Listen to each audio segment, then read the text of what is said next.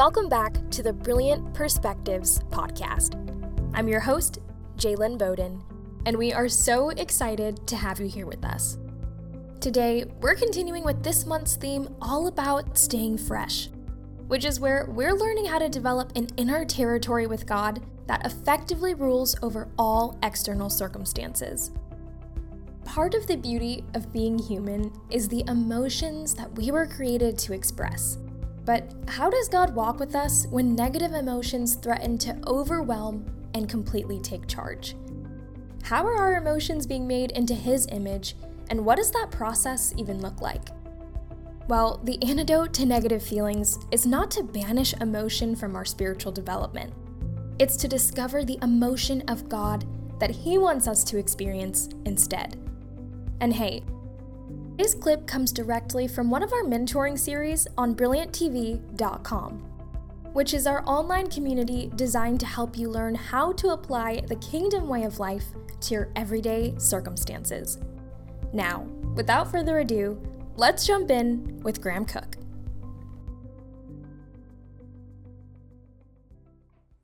I adore the reality of God's emotions because He's full of them. Take his unchanging, perfect love. Love is a wonderful emotion. You don't just explain that you love someone, you show them. You hug them or you share your heart with them, and when they smile, you can't help but smile too. God is a God of joy, and joy is a rich emotion. He smiles a lot. His eyes shine when he looks at us. He knows who He is, and He generously pulls us into the fullness of His joy in us and over us. Every word He speaks to us creates His joy in us. John 15, 11. I love that verse. Peace is definitely an emotion, that place of calm and untroubled rest. Peace empowers the capacity to experience stillness, to take your raging anger, your boiling frustration, your frenzied thinking, and reduce it to a place of rest. To calm the storm is the essence of being peaceful. The Prince of Peace in you can do all of that in you and through you. Jesus had emotions. We know that he cried on many occasions. He felt happiness, grief, compassion, righteous anger, and unconditional love. Our process of maturity isn't just about upgrading our mindset and our perceptions. It includes God showing us his emotions so that we are transformed by what we encounter in him. I look at the fruit of the Spirit and I see the emotions of God. It's who he is. When you hear Jesus talk, it makes you feel good about yourself. There's an emotional response to feeling accepted in the beloved and to being loved with an everlasting love. We're supposed to experience the joy of Jesus as we celebrate our past victories in our living space, or the passions of the Holy Spirit to guard our storage space from condemnation, or the gentleness of the Father as He creates us anew in Christ in our workspace. Our hearts are healed by God's embrace after our prodigal moments or His compassion when our hearts have been broken. Years ago, I remember praying to the Lord, I want to go into a really deep place with you. And then I lost my ministry. I was a young man with a growing family, and I was like a junior member of a ministry group that traveled around Europe. There were some questionable practices that I began to ask about in the team. And they had answers, but none of them really rang true. So after some time, eventually, I just asked if I could leave, just fold my tent and move on. But after that, when I'd gone, when people would ask, Where, Where's Graham? They would answer, Oh, yeah, Graham. We love him. And there were some things we tried to talk with him about, but we were never able to come to an agreement. I mean, they said more, but that was the essence of it. We tried to talk with him, but we could never agree with him. Here's the thing they never told a lie, but they didn't tell the truth either, which means my phone stopped ringing with ministry invitations. And eventually, money ran out. The only job I could get at that time was working in a graveyard, digging graves in inaccessible places. So I liked it because, you know, it was a job with grave responsibilities, working with a skeleton staff in a, you know, the dead part of town. What's not to like? I know, I know all the jokes. and because the graves were inaccessible, you know, I, I was given a ladder, a spade, and a bucket. And all day long, I would climb down, fill the bucket, climb up, empty it out, usually with my hand because there was a high water table, which means the ground was really wet clay and it stuck to everything. Wonderful job. One day I'm digging a family grave, right? And it means going down about 16 feet. So some of the guys decided it would be great fun to steal my ladder while I was in the grave. And then they split and went to different rest areas at opposite ends of the cemetery. Each group thought the other would bring the ladder back, and neither of them did. So I'm in this grave for eight hours. It's cold, it's raining, I'm covered head to foot in clay, and I have no way out. No one can hear me, no one knows where I am. And the only thing I could do was worship the Lord. Standing in a foot of cold water with the rain pouring down. You know, and it felt like to the world I was just this forgotten man.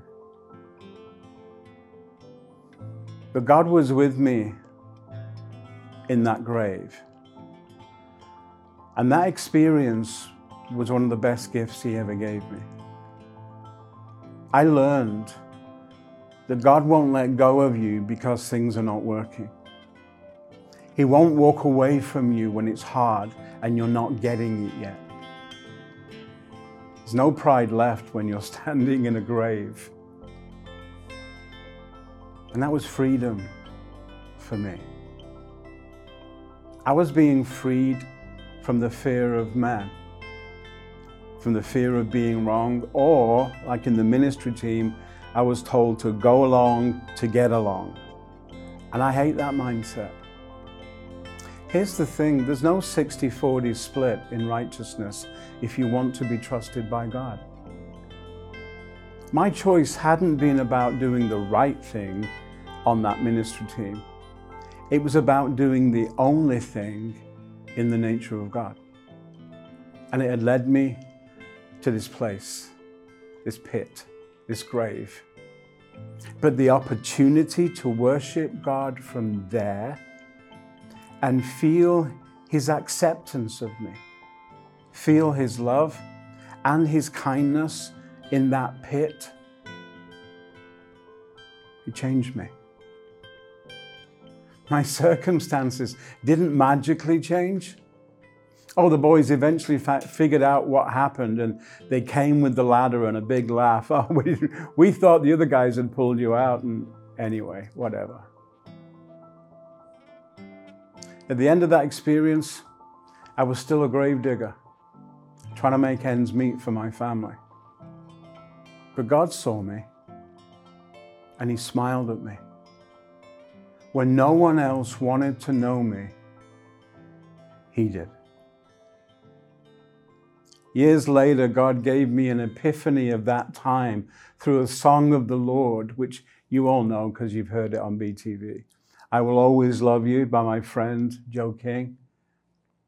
There's a verse that says, When all around you seems in darkness, when you have plumbed right to the depths, no pit is so deep, I'm not deeper still. I will always love you. I'll always love you.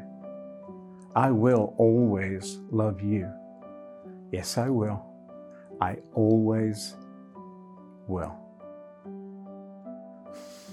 The depth of his love was making me deeper than any negative experience in life could bring me to. And then one day, you realize that he's done a work so deep that you can't end up in a pit anymore. You can't find your way back to those low places. Maybe you'll get in a rut, but not a pit. God understands emotions because He created you with them. So, in your difficulty, He's not afraid of your feelings. The antidote to negative feelings is not to banish emotion from our spiritual development. It's to discover the emotion of God that He wants us to experience and give us instead. For every negative emotion we have, there is a living, powerful emotion in His heart that He wants to share with us. He will pour himself out on you until you become so captivated by the beauty of it that you lose any attachment to cynicism, frustration, worry, fear, hostility, or victim thinking. Isn't it funny how attached some people get to their negativity? I was on tour a while back and an old friend of mine came up to me someone I hadn't seen in about 20 years. And as he and I were catching up, I realized his language hadn't changed in two decades. He was seeing and thinking about his life through a lens of negativity and anxiety. And with so many things that he was worried or concerned about.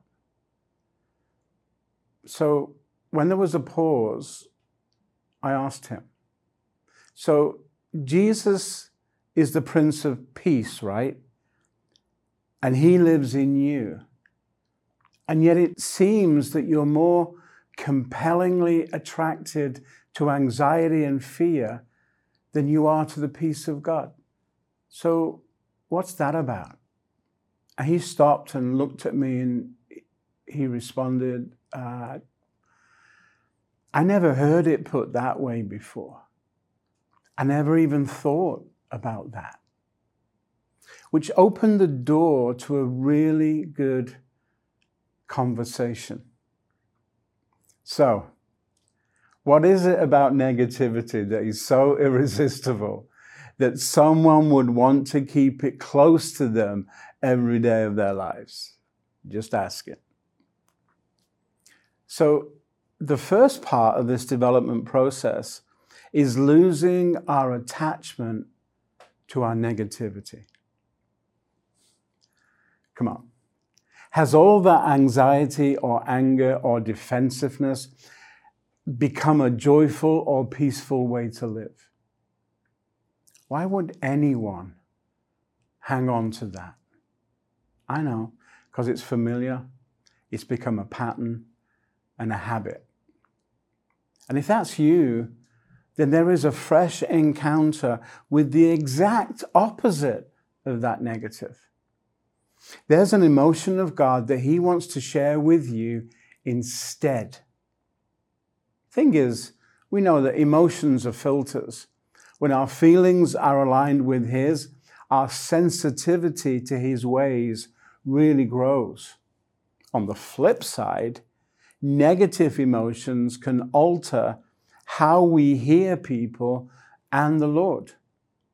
They can impose a negative tone or meaning when it's not even present. When you're with people who are responding to you positively, your heart opens and you hear the care, the kindness, and the gentleness in what they're saying. But when a person speaking to you doesn't seem to care about you, it's hard to remain open hearted. What am I saying? People self protect their emotions to avoid getting hurt. Then they do really unhelpful things like determining ahead of them, well, if she says this, then I'm going to say that. this is where your own relationship with the Lord and knowing his emotions is essential for that moment. When you've encountered his love, his kindness, his joy, you're able to practice staying in the safe place of what he feels about you, even when others don't. The name of the Lord is a strong tower. The righteous run in and are safe. Proverbs 18:10.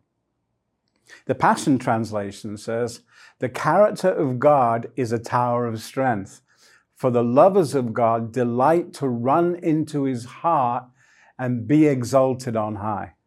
the true nature of how God feels about you is your unchanging place of refuge, where you can be free from the tyranny of negative emotions that define your reality and your identity.